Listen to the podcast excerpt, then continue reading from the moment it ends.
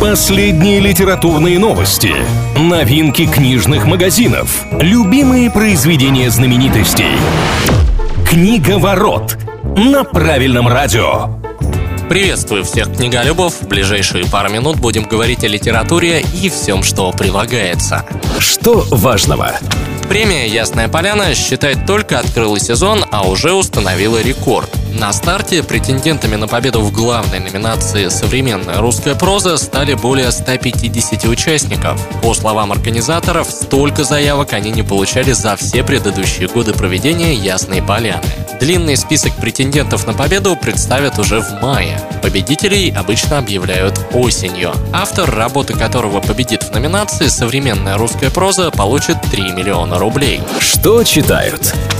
В недавно прошедшей Всероссийской неделе детской книги аналитики сервиса «Литрес» представили список авторов, произведения которых чаще всего скачивают родители для чтения детям и самые юные любители книг.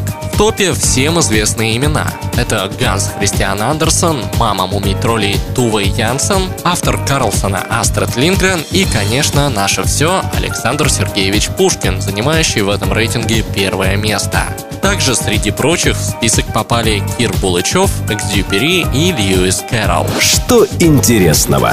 Музей Иосифа Бродского совместно с книжным магазином «Подписные издания» провел ежегодный аукцион. Главным лотом интернет-торгов в этот раз стал сборник работ поэта с названием «A Part of Speech» с автографом Иосифа Александровича на титульном листе. Начальная цена книги составляла 5000 рублей, а ушла с молотка она за 1 миллион с лишним. Все вырученные средства организаторы аукциона отправят на благотворительность. На этом пока все. С вами был Андрей Лапин. Услышимся на правильном.